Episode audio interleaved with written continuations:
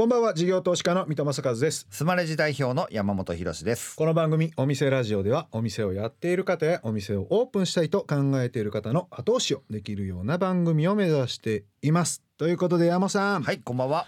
えー、本日ゲストどんな方でしょうか？今勢いに乗っているサルタヒココーヒーの社長大塚智之さんです。スペシャルティーコーヒーのお店でうん。缶コーヒーのねジョージアの監修とかをしてるといや私はもうスーパーコーヒーマニアなんで、あそうなんですか？だって1日コーヒー俺5杯以上飲みますあららららら。コーヒーマニアからするとえ超楽しみなお話をいろいろと聞けると思いますのではい。この後サルタイココーヒー株式会社の代表取締役大塚智之さん登場ですさあお店ラジオオープンです。ゲストはサルタヒココーヒー株式会社の代表取締役大塚智之さんです。よろしくお願いします。よろしくお願いします。サルタヒココーヒーってなかなか漢字ばっかりで、うん最近のコーヒー屋さんっぽくないっていうか、これなんでこんな名前にしたんですか？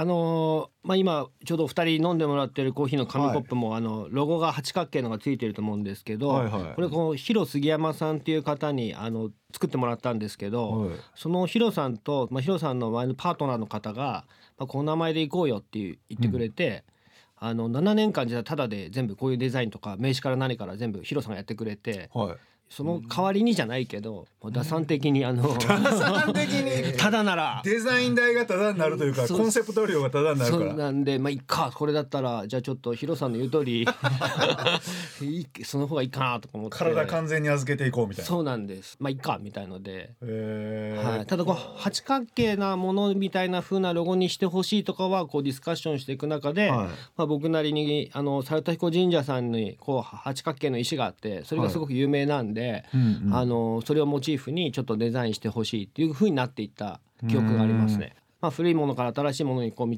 開いていくような神様だから、まあ、あのコーヒーのについても、まあ、新しい世界っていうのを、まあ、切り開くっていう意味でもいいんじゃない？そういう名前でと言われて、うん。まあ、僕的に新しいことやってやるぜみたいな意気込みはそんななかったんですけど まあゆっくりコーヒー作れればそれでいいやぐらいに思って最初始めようとしたので。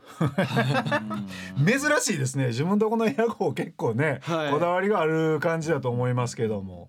もともと大塚さんはえっとコーヒーとか食とかっていうビジネスされてたわけじゃないんですよね。あそうなんです15から25歳ぐらいまでの間、10年ぐらいあの俳優業を志してまして、はあの全然売れなかったんですけど、いはまあ、たまにいい仕事来ていはい。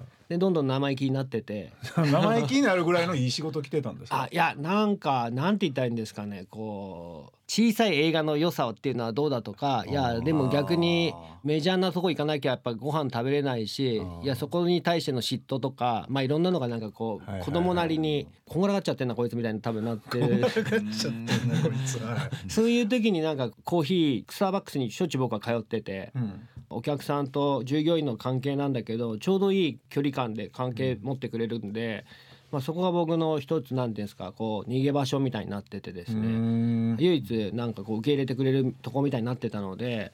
まあ、どっかでこの中でコーヒーっていうのがなんかこうあ僕を救ってくれてるんだみたいな感情はあった気が当時から二十歳ぐらいからしてますね。じゃあサードプレイス、まさにそうね。まさにサードプレイスでしたね。はい。でどっかでなんかコーヒーショップコーヒー屋さんいいなって思いながらはい。どういう流れでコーヒーを始めていくんですか、友達がコーヒー豆屋の店長ではで南蛮屋っていうところの下高井戸店にまあ働かせてもらえることになって、いはい。まあ、そこに初めて働いて実はそこでブラックコーヒーをちゃんと初めて飲みましたね。それまでスタバでも僕はあんまブラック飲まずにカフェラテとかカフェモカとかそういうのばっか飲んでたんで、ん。まあ、確かになんかいろんな味がするんだ。美味しいなへえみたいので、ん。まあ、南蛮屋そう美味しいコーヒーいっぱいあるから、まあ、南蛮屋さん入ってすぐにコーヒーにはまって。あのまあ、半年ぐらいしたらこうコーヒーマイスターっていう試験とかまあ取ったりして、うん。まあ、一生懸命なんかコーヒーのこと勉強してたんですけど、うん。まあ、3年4年ぐらい働かせてもらった時に、まあ、あの独立させてもらったっていう感じですね。2006年が7年にコーヒー屋さんでアルバイトをしだすんですけど、うん。こう当時コーヒースタンドって言葉はなかったんで、うん。まあ、僕コーヒーのバーって呼んでたんですけど、うん。まあ、コーヒーバーみたいなのが、まあ、日本にもいずれ来るって思ってちゃってたんですよ。はいはい。でどこにもそんなお店がなくて、うん。そして下北沢にベアポンドさんってお店が、うん。コーヒースタンドが僕はもう思った1年か2年後ぐらいに突然パッと出てきて、うん。でまあ何軒かこう都内にもコーヒースタンドが出てきてていやもうもう今やんないとうんうん。遅れちゃうよと思って、まあ、僕なりに焦っててまあで結果的に独立させてもらうんですけど、最初からそれなりに黒人っていう感じでもなかったんですか？1年半赤字で、そんなに長くですか？はい、僕がまあちょうど1年半あえて赤字にしたっていうのもあるんですけど、はあの資本金僕0円で始めてるんです。いはい。ほほ本当の話なんですけどナンバーの時の同僚の人が、突然こう僕、まあ、あの独立しますって社長に伝えた2日後に電話かかってきて、うん。あのうん。100万円振り込んだから、えー？それを足にしてうん。お店探しなさいって言われて、うん。でそうそれで本当お店探して、まあ、もう100万からだんだんさ減っていくわけじゃないですか。はい。減ってた時に恵比寿のお店見つけちゃったんですけど、ん予算の3倍だったんですよ。はい。でもまあここの場所しかないんじゃないかと思って、うん。一応事業計画書みたいに25枚ぐらい書いてたんで,、はい。でそれをこう不動産屋さんと大家さん分に2部出してうん。それがたまたま3月11日のあの地震になった日の朝で、えで帰ってきてまた今アルバイトしてたらあの地震バーンと来て、うん。あまあもう僕のところ来ないなと思ってたら3月末のにあの決まりましたって電話かかってきて、うん。そこから、まあ、あの母とか兄とか、うん。まあ本当友人とかいろんな人電話して。うん。今貸さなきゃもう縁切るぐらいのレベルで 本当にあのとにかくちょっとずつでもいい上から目線上から目線。頼んでて上から目線みたいな。でも、まあ、5万とか10万でもまああの100万とかいろいろ借りて、うん。なんとかこうあの払ってうん払ったら本当ね7,000円ぐらいしかなくなっちゃって。手残りなっていうのが7,000円ぐらい。さあどうするみたいなのでまたいろんな人に電話しながら、じゃあ自分らでもう工事するしかないわみたいので、うん。手手作りで工事しだして、うん。まあ、水道管がけに破裂してドッカーンとなってたりとか、えいやマジ大変で。うん。ででそしたら今度はまあ高校の友人が、あのまあ、不動産屋さんの社長だったんで、まあ、自分が使ってる内装工事の人とかに、まあ、水道管工事してもらって、まあ、それじゃあ開店祝いでいいよみたいのとかで。まあ、なんとかかんとかお店とにかくお金なくなっちゃう前に始めたんで、うん。最初夕方4時に終わらせて、うん。そこから工事するみたいな、え。ー それをあの1年半ぐらい繰り返してたんで、はいはい。まあ、1年半はずっとまあ数万ずつ赤字にしてたんですね。えそれなんですか、えー、店舗を修正していくから営業時間短くて赤字になってたってことですか？あそれもありますね。あえて。赤字っていうのはどういう他にも何かがあるんですか？いや一番はやっぱあれですね。修繕もありましたしあと僕は最初自分一人と、まあ、もう一人ぐらいの二人でやれればいいやと思ってたのが、はまあ、恵比寿のその場所でまあそこそこの家賃もしたのと、まあ、あとなんか最初から後輩がついてきちゃったんでい、うん。もう変換させて自分一人でともう一人ぐらい二人でやるとかじゃなくて、うん。まあ、これ5人ぐらいのチームでうん。やって、まあ、もう一軒とか作ったり最初は焙煎とかもしなかったんですけどまあ多分これもう自分たちで焙煎するとか、うん。まあ、そういう方向にまあ少し拡大な方に行かないと多分僕らやっていけないんだろうなみたいなのがあったので。へだから1年半ぐらいでまあちょっとこう基盤作るために、うん。まあちょっと赤字でもいいからチーム作りみたいのを最初に最初から、してた気がします。あーはい。思い返せばって感じですか、はい。あーなるほど。なまあ、意識はしてたですね。やっぱりこうや一緒にやる仲間が重要みたいなのあってうーん。1年半も赤字でってどうやってお金面はやりくりしたんですか？あのあんま金融機関名は言えないんですけど、うん。まずあるところ行ったらもう本当にボッコボコに言われて追い返されて。あー。あのもうあの帰り道の廊下のあの蛍光灯の光がもう苦しさのなんかこうスポットライトみたいになってるぐらいに、今は本当かもう悲しくなっちゃうんですけど あそんなのがあってでそのまんま区の創業支援みたいのを言ったら、その人がこう事業計画書をすごい褒めてくれて、うん。そしたらバンバン反抗してくれて、うん。まあ、結果的には昭和信用金庫さんっていう信用金庫に、あのあの300万とか貸してくれてですね、はい。それがあったんでオープンが2011年6月8日なんですけどうん。多分6月10日ぐらいに入ったんですよそれが。確か。うん。でそれであ1年半ぐらい多分こう少しゆっくりできるからその間になんかこう赤字になってもいいからこうチーム作りちゃんとすれば、うん。まあ、ずっと売り上げ上がっていくんじゃないかなと思ったんで、うん。一応だから毎月自慢げに言うと毎月1.1倍ずつ本当売り上げ上がってってたので。へえなるほど。なんでこう計算していくと多分1年半で本当黒字にできるはずみたいなのをまあその辺は考えてたかもしれないですね。へえお送りしているのは大塚さんセレクトの一曲。なぜこの曲を選ばれたんでしょうか？あの中学校1年ぐらいの時にこう生きがってスケボーとかやってる時によく聞いてて、うん。最近そういう勢いが欲しいなと思って。欲しいなあのエスプレッソ僕らのコーヒーあのエスプレッソブレンドの名前の原型にもなってるんでまあ、ちょっとあの自分を高めるために この曲にさせてもらいます。ありがとうございます。お送りしたのは Souls of Mischief 93 till Infinity でした。いや今おっしゃられたその事業計画がものすごく気になってるんですけどはい。どんなものだったかちょっと教えてほしいんですけど。あのね本名忘れちゃったんですけどそうあのこう南波屋さんで働き出してすぐに、うん。あのある人からもらった本がこのバックパッカーの人が日本に帰ってきて飲食店をやる場合の事業計画書みたいな本があって。ニッチなはい。本ですね、でそれ結構シリーズになってたなってたんですけどでそれがねすっごい僕にとっては分かりやすくてはいや要は何かというとその背景とかストーリーをちゃんと語りなさい。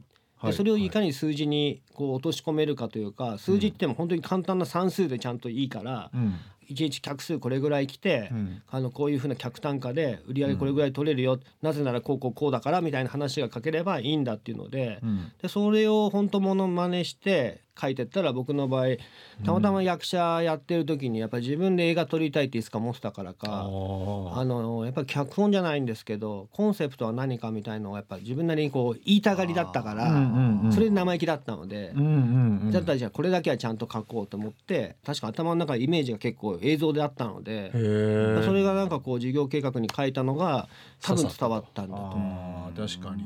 はい。大家さんとかからすると信頼を受ける人に貸したいっていうのは基本なんでそんななんか一店舗目みたいなとこ本当は貸したくないですもんね。だけどやっぱそこのストーリーがすごく良かったってことですよね。はい。で実際にじゃあそのストーリーをお伺いしたんですけどどんな感じのビジュアルイメージからストーリーから作られてスタート事業計画が書かれたんですか、まあ、一つ自分の中でこうコンセプトみたいなので、まあ、懐かしいみたいな。うんうん、でもそれがなどういうとこから来たかっていうと中学校1年になった時に、うん。あの同級生と、まあ、小学校行ったところも戻ってその後輩たちとサッカーで遊んだんですよ。うん。そしたらこう図工室に連れてってくれて図工の先生がそこでコーラ出してくれて「うん。図工室で俺はコーラ飲んでいいの?」みたいに言われてうん。行って飲んでたらその僕の友人が「あの図工室で飲むコーラは世界で一番うまいわ」っつってなんかこう大人びたこと言って。て。なんとなくわかるわでも、はい。でそでそれが僕の中では結構引っかかっててうん。当時は僕には分かんないけど、うんうん。でも確かにそうだよな。図工室で飲むコーヒーは美味しそうだなと思ったから、うん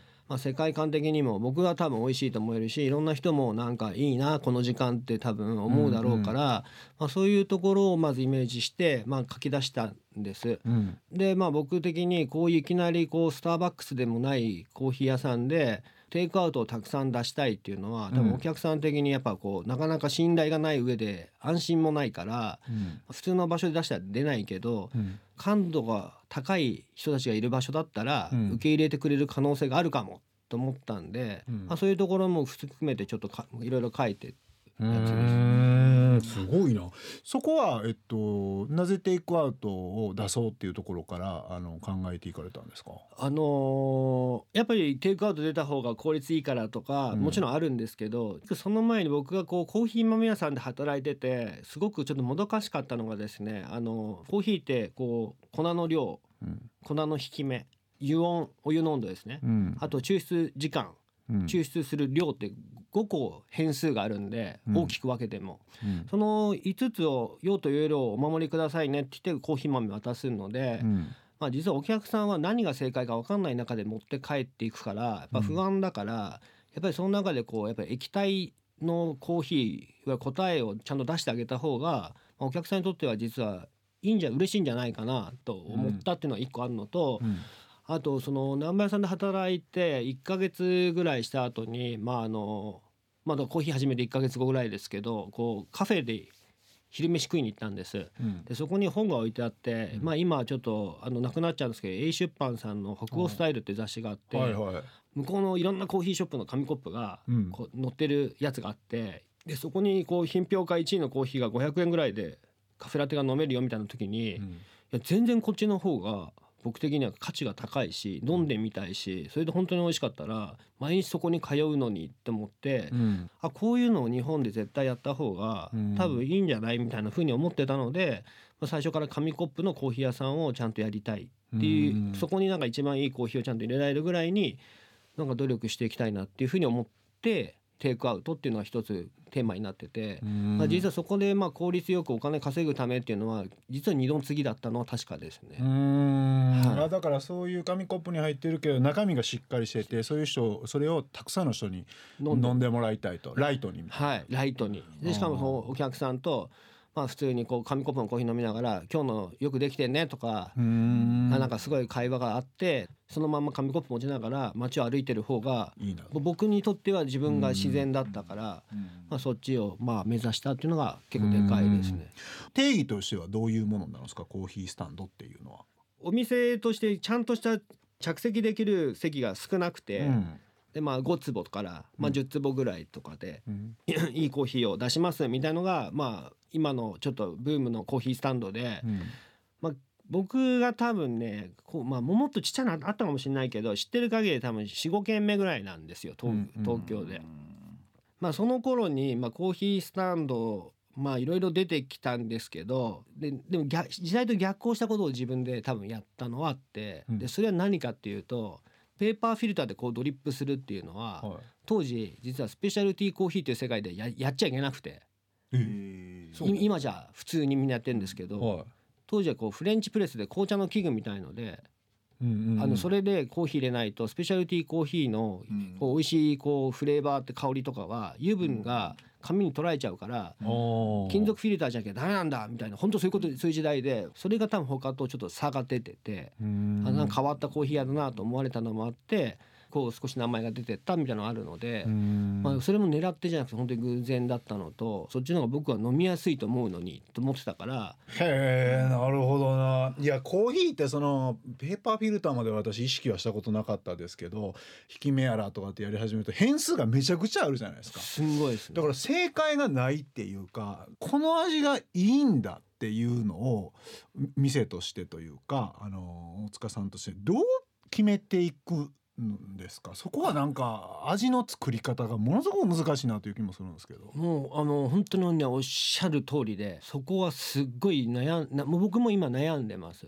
お客さんにちゃんとヒットするようにハリウッド映画じゃないんですけどやっぱりこうもし対策やりたいんだったらやっぱそういうふうにちゃんと目の前に聞きながらうん。自分たちで少しだけ調整しながらやんなきゃいけないし一方で大会とかのところの、まあ、そういうところはそういうところでちゃんと調整力できるぐらいに、まあ、僕らもこう一生懸命やりきんなきゃいけないしだから二軸じゃないですけど。そこをなんか両方ちゃんと意識して行き来できるまあ一個メルセデス・ベンツみたいなのってやっぱすごいブランドだと思っててやっぱりこう高級大衆車って感じじゃないですか。そうですね、うん、フェラリでもないしでもそんな中ででも彼ら F1 にも出てちゃんとしっかり勝つし、あのやっぱりこうその価格の中でその価格帯の中で多分一番いい車出そうとやっぱ彼らやってるはずなので。うんだからそういうこともまあ僕らもやっぱ意識してうん。やっていきたい、行くコーヒー屋さんになりたいなと思うし、うん。実はこの二軸でやろうとしてるコーヒー屋が世界中ないんですよ。不思議に不思議と、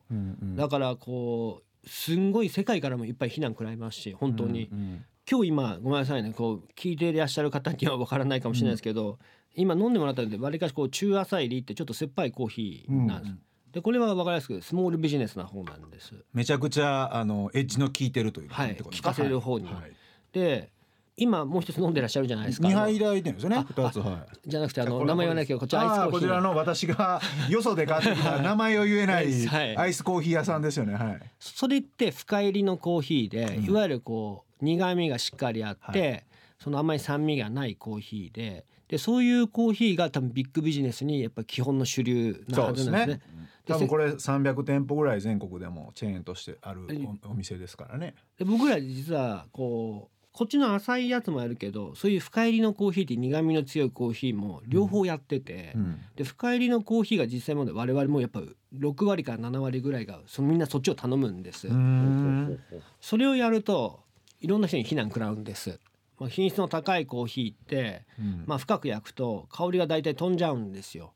個性を殺しちゃうことになるからうん素材を殺してるってことで農園酒の結構いい農園酒とかもみんな深入りは嫌がるんですよ。いや実はその品質の高いコーヒーを深入りにしたらやっぱそれはそれでめちゃくちゃ美味しいんだっていうのをへ僕は結構言っててだから深入りの僕らもやるんだけどいわゆるこう世の中に今ある深入りの感じとはちょっと違う深入りを確かにやってて。うん。だそれが僕の中でのチャレンジビッグビジネスでの多分チャレンジで絶対こっちの方が美味しいっていう人たちが大きい市場の中ではそれさらにそんなメジャーの中ではニッチに多分なるけどうんうんうん。でもそこには絶対当たると思ってやってて、まあ、たまたまそういう中でジョージアみたいな仕事もさせてもらったのではで実際問題缶コーヒーの中でも同じことをあの150円の世界の中でやったら結局市場調査取ったら1位取ったので。いへえ。でそれはある一定までは必ず通用するっていうのが分かってきたから、そこを今つあの常にこうチャレンジし続けてるっていうところで本当にチューニングしきれてるかって言われたら、うん。まだ確信はないんですけど、まあ、ありかし手応えは感じてるっていうぐらいのとこでやってますね。いやー勉強になりました。ありがとうございました。一週目はまずここまでということで。とは言いながらサルダヒココーヒーさんはなんか先ほどもありましたけれども大企業ともコラボしてたりしますので2週目はちょっとその辺のもう少し大きな商売のところの展開もちょっとお伺いできればなと思ってます、えーゲストはサルタヒココーヒー株式会社の代表取締役大塚智之さんでした。ありがとうございました。どうもありがとうございました。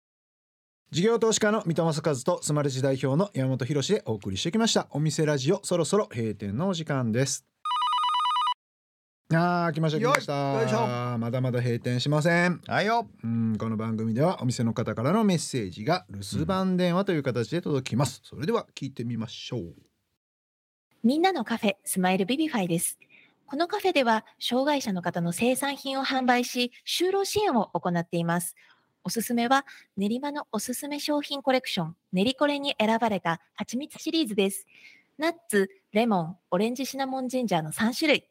体に優しいオーガニック素材で作られています。美味しく社会貢献もできちゃういいことずくめの商品は、お店、そしてオンラインストアで好評発売中です。スマイルビビファイで検索してみてください。プロの方ですか？あおしゃべりの方が、ね。うん。非常に滑舌よく。アナウンサーみたいなね。ねねスマイルビビファイ。え。ービビファイってすごいと思いますね、え。ー輝かせる。生き生きとさせるっていう意味らしいですね。あそうなんですね。うーん。すごいですね。子ど。も食堂もやられてるってこれ書いてますよ。でいろいろなんか地域の人を巻き込んでいろいろされてるんですね。すいませんこのなんて読むんですか？なん石石神井公園。石神井公園のボート池前にあるカフェか、そうですそうです。なるほど。地域に根ざされたうん。カフェでありまあいろんななんか子ども食堂やってますレンタルスペースやってますみたいなそういうお方ということですね。ぜひ皆さん行ってください。今日の留守番電話のメッセージはスマレジを使っているお店みんなのカフェスマイルビビファイさんからでした。ありがとうございました。ありがとうございました。ということで山さん今日の大塚さんのお話いかがでしたでしょうか？はいはいいろいろあったんですけど、うん。一つは、うん。あのネーミングやっぱすごいなと、うん。ネーミングの破壊力僕相当すごいんじゃないかと思ってるんですけれども、意外とすごい簡単に決めはったんやなと思って。これでもね あのね、あのーそのデザイナーのヒロさんはい。アートっぽいやつをはい。パッてやってもらった時に、うん。もうあの門外漢のやつが何回言ったらダメなんですよね。もう完全に身を委ねるんだったら全力で委ねるって大事なんですよね。確かに。ここで「いやサルタヒコちょっとあれなんでこれあのカタカナにしてほしい」とかようわからないこと言い始めると、えこのデザイナーがもういろんなことを考えてるクリエイターが考えてるやつをちょっとねじ曲げちゃうんですよね。ー。なるほど。これでも俺大塚さんのセンスそれも一つのセンスだったなねと思,、思ったんですけどね話聞いてて。すごいということで来週もサルタヒココーヒーの大塚智之さんにお話をお伺いします。そしてお店ラジオでは番組の感想や我々二人に対する疑問質問など皆さんからのメッセージをお待ちしています。メッセージの宛先はメールアドレスお店アットインター FM.jp お店アットインター FM.jp までお送りください。スマレジの公式 X 旧ツイッターでもメッセージを受け付け中です。ハッシュタグお店ラジオとつけてつぶやいてください。また放送から1週間はラジコのタイムフリーで聞けることはもちろんオーディや YouTube でも配信中です。詳しくは放送後記をご覧ください。他にも音声メディアボイシーでは放送で紹介しきれなかった未公開部分などを配信していますのでそちらもぜひ聞いてください。それではお店じまいにしましょう。ここまでのお相手は三戸政和と山本博士でした。お店ラジオまた来週ご来店をお待ちしています